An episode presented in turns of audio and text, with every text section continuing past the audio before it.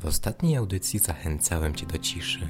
W tej zniechęcę Cię do niej, bo we wszystkim trzeba znać umiar i wszystko można przedawkować. Jak zatem mierzyć ciszę? Wbrew pozorom nie sonometrem, tylko rozumem. Cisza jest jak kojący popiół słów opadający powoli na ślady błędnie stawianych przez nas kroków. Ale też cisza, przyjacielu, rozdziera bardziej niż przestrzeń.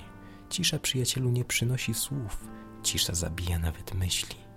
Cisza zarazem jest najlepszą nauczycielką. Tak, bracie, cisza uczy. Przyzwyczaja do lekcji, na której nigdy nie padnie ani jedno słowo. Musimy nauczyć się oswajać ciszę, bo pomimo, że jest ona wychowawcą słów, to musi być nam posłuszna. Bo gdy cisza zamiera, krzyk wzbudza nadzieję.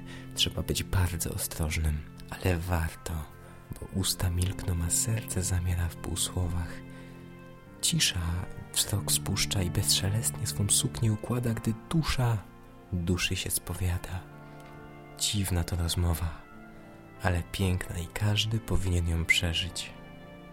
Bądźmy cisi, ale nie milczmy. Milczenie jest więzieniem słów, a cisza przestrzenią myśli. Uważam, że są trzy różne rodzaje ciszy. Dwa z nich występują na przykład w sytuacji, gdy między dwojgiem ludzi nastaje cisza i dzieje się wtedy coś ważnego. Albo coś się rodzi, albo właśnie umiera. Ale jest też taka cisza, która gra, nawet gdy wokół hałas trwa. Jest nieśmiertelna i najcichsza. Umiera za każdego z nas. I każdego dnia jest przy nas. Tą ciszę usłyszeć najtrudniej, ale właśnie w tą się wsłuchajmy. Ona niesie z sobą życie. Waldek Kraban Labirynt. Do usłyszenia w następnej audycji. Spróbujmy przez ten tydzień znaleźć w sobie tą właśnie ciszę. Bo gra w każdym z nas. Wyciszmy się, by ją usłyszeć.